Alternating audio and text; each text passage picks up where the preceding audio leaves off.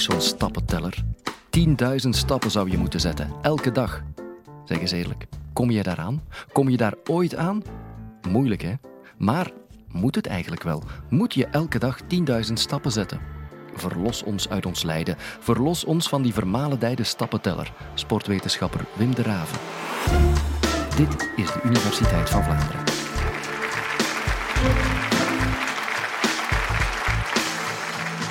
Oké, dankzij die fluxe entree hier op het podium en die tien extra stappen kom ik nu aan 6332. Zijn er van jullie mensen die uh, de stappen bijhouden? En uh, wat zijn zo de, de tellers op dit moment, de standen? 5000? 5000? 6000? 8000, ja. Dus als dat inderdaad de norm is, dan...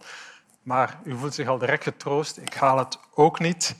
Uh, dus daar gaan we het vandaag over hebben. Uh, van waar komt dat juist? En ik zou het eerder willen hebben over de wetenschap daarachter. Waarom is het zo dat een actieve levensstijl uh, tot gezondheid leidt?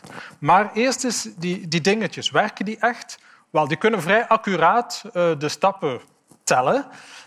Maar met werken bedoel ik, slagen ze erin om een bevolking actief te maken?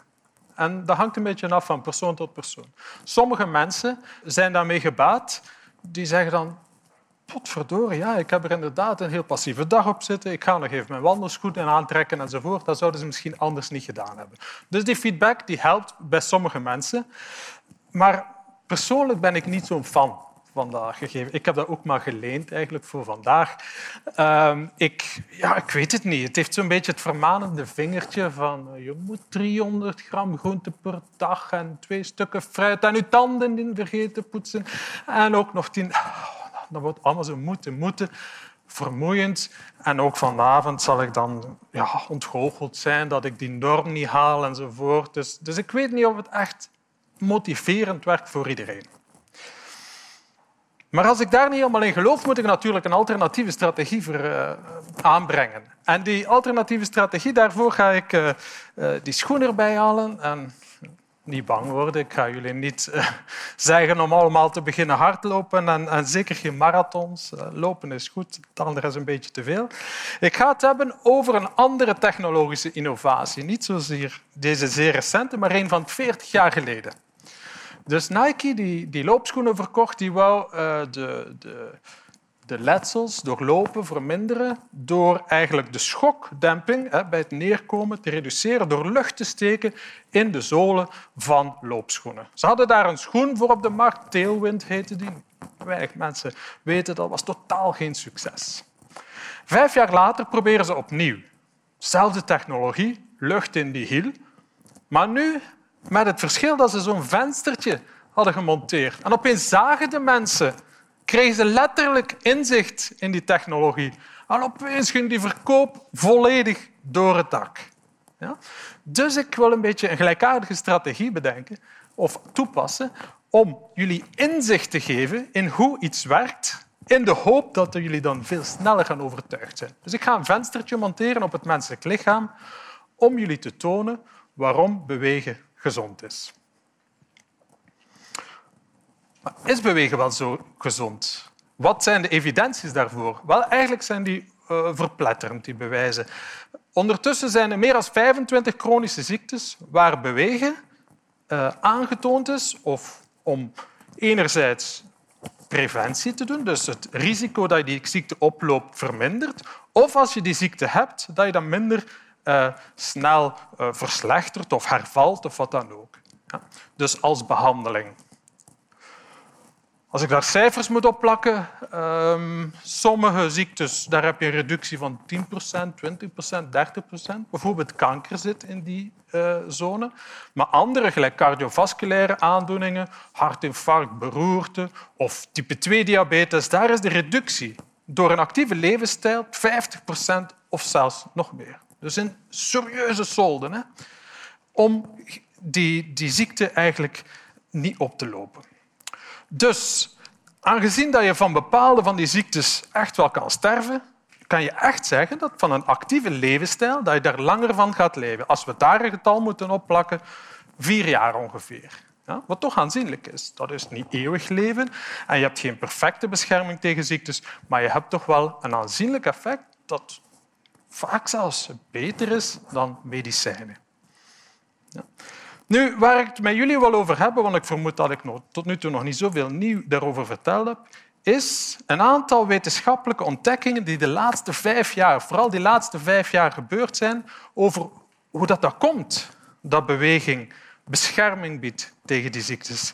En uiteindelijk is men um, tot de ontdekking gekomen dat de spieren, en eigenlijk is dat logisch, de spieren geven eigenlijk het grootste verschil tussen stilzitten en bewegen, hè, dat die spieren stoffen vrijgeven die uh, beschermend werken voor andere organen. En we noemen die stoffen myokines. En myo dat is Latijn voor spier. Dus myokines zijn eigenlijk stoffen die uit de spier vrijkomen en andere organen helpen en beschermen. Ik ga jullie een voorbeeld geven. Kanker. Ja, helaas, ten eerste is een groep van ziektes, maar helaas iets waar bijna ieder van ons zelf of in naaste omgeving uh, ooit mee zal te maken hebben. Hoe zou je kunnen onderzoeken wat juist de oorzaak is waarom de mensen die een actieve levensstijl hebben minder risico hebben op kanker? Wel, om dat te onderzoeken gaan we bijvoorbeeld naar muizen. Muizen hebben gelukkig een, een vrij uh, spontane activiteit. Dat zijn nachtdieren en elke nacht gaan die op stap. En die lopen drie, vier, vijf kilometer. Zo'n beestjes. Hè? Hoe, gebeurt dat dan in een labo? In een labo hebben ze een vrij klein kooitje, dus ja, dan zijn die vrij passief. Maar als we die een loopwieletje geven, dan beginnen die spontaan terug uh, elke nacht die drie, vier, vijf kilometer te malen. En zo kunnen we heel mooi het verschil maken tussen een actieve levensstijl en een passieve. Als we bij die muizen kankercellen gaan inspuiten, we induceren kanker, dan zien we eigenlijk heel duidelijk, en dat zie je ook op die figuur, dat um, in dit geval longen van muizen die dus geen toegang hebben tot zo'n uh, loopwieletje, dat die veel meer kankervlekken hebben, dat zijn die zwarte vlekken, dan muizen die wel toegang hebben tot zo van die uh, loopwieletjes. En die reductie is 50% zowel in grootte van de tumor als in aantal uitzaaiingen. Ja, dus een zeer uh, duidelijk effect. Nu, die studies zijn vooral bedoeld om de, om de oorzaak om te begrijpen waarom is dat zo.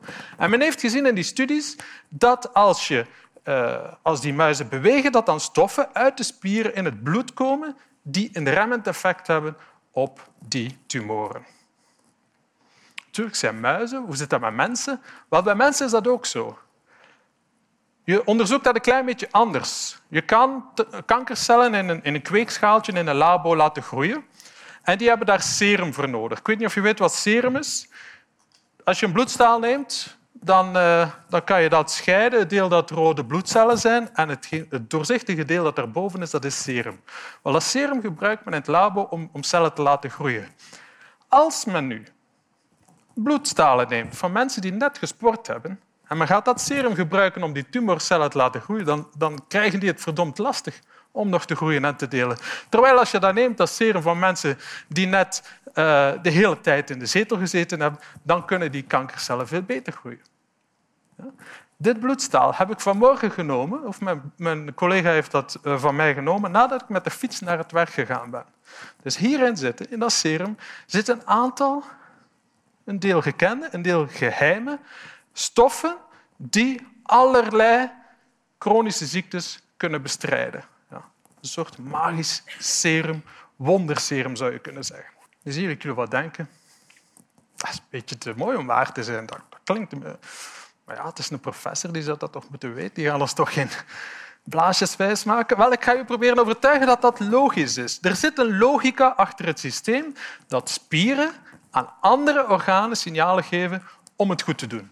Om, om te groeien of om, of om uh, goed uh, te presteren als orgaan.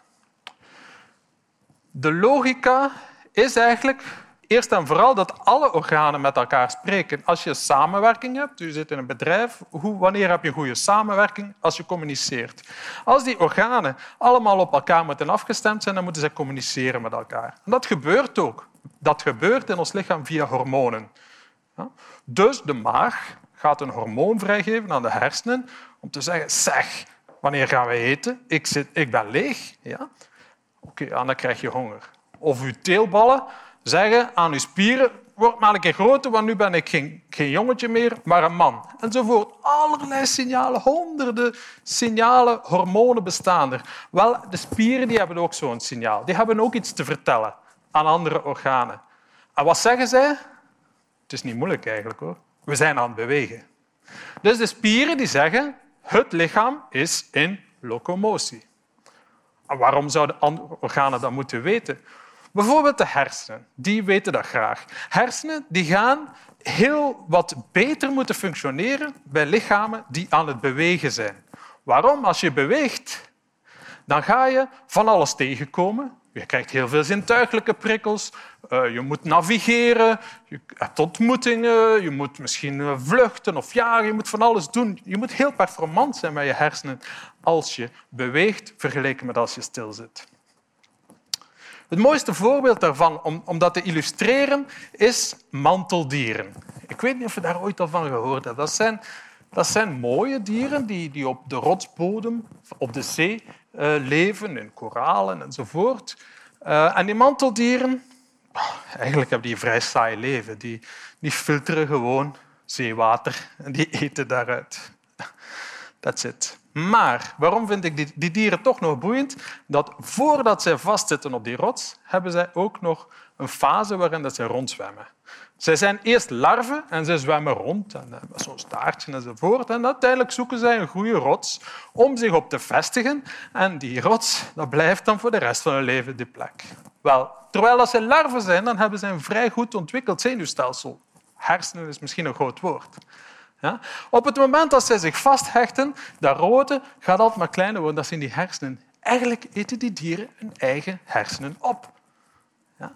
Die hebben dat toch niet meer nodig. We bewegen niet meer. Waarom zouden wij nog hersenen nodig hebben? Je hebt alleen nog een, uh, een spijsverteringskanaal. En eigenlijk is dat bij de mens ook een beetje zo. Als wij bewegen, en dat is bij veel zoogdieren aangetoond, dan gaan, wij, gaan onze hersenen meer hersencellen maken. Als wij stilzitten, gradueel meer en meer wegkwijnen in onze fauteuil, dan worden onze hersenen kleiner en kleiner.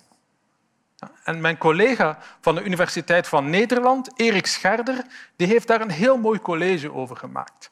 Uh, absolute aanrader. Dat gaat over hoe dat beweging eigenlijk uh, dementie kan tegengaan en een afsterven van de hersenen kan uh, verhinderen.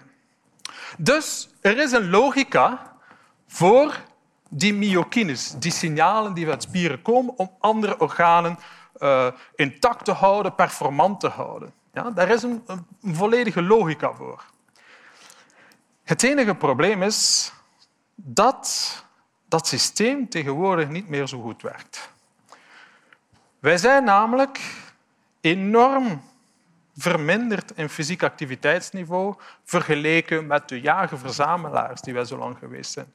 Vroeger moest je energie steken en moest je bewegen om water te halen, om voedsel te zoeken, te jagen, te verzamelen, om je gewoon te verplaatsen enzovoort.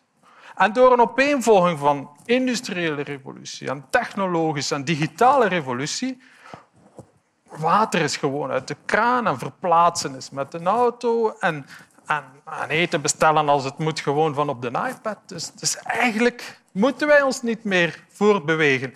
En die fantastische systemen, die signalen die uit de spier komen, die zijn eigenlijk helemaal stilgevallen. De spieren die zijn eigenlijk uh, stil geworden. En vandaar steken nu zoveel chronische ziektes de kop op. Ja, die 25 ziektes waarover ik het had, uh, krijgen nu meer vrij spel omdat die beschermende rol vanuit de spieren wegvalt. En dat brengt me eigenlijk bij mijn initiële vraag. Waarom moeten we 10.000 stappen per dag zetten? Wel, die 10.000 stappen is een soort target. Je kan zeggen dat is een beetje artificieel, maar het brengt ons weer dichter bij het niveau dat we hadden als we jager-verzamelaars waren. Ja? Zodanig dat die systemen die essentieel zijn om onze andere organen intact te houden, die myokines, dat die uh, functioneel blijven. En hoe dat je dat juist doet, dat maakt eigenlijk niet zoveel uit. Je moet proberen om dat fysieke activiteitsniveau op een of andere manier terug op te krikken. En het lijkt wel alsof dat de technologie zich een beetje schuldig voelde, uh, dat zij de oorzaak waren van de afname van de uh, activiteit en dat zij zo'n systeem gemaakt hebben om ons daar af en toe aan te herinneren. Ja. Maar ik hoop vooral dat ik jullie kon overtuigen dat er een heel mooi systeem achter zit en misschien is dat wel de manier om jullie te motiveren om een actieve en fitte levensstijl aan te nemen. Ik dank u voor uw aandacht. Interessant. Zo interessant dat je nog veel meer aan professor Draven zou willen vragen? Dan kan je ook naar zijn andere college luisteren. Kunnen we topsporters bouwen in een labo? Of kom gewoon eens naar een opname, want op zo'n avond kan je de onderzoekers achteraf nog veel extra vragen voorleggen. Volg ons via sociale media of via de nieuwsbrief en je bent op de hoogte waar en wanneer we opnemen.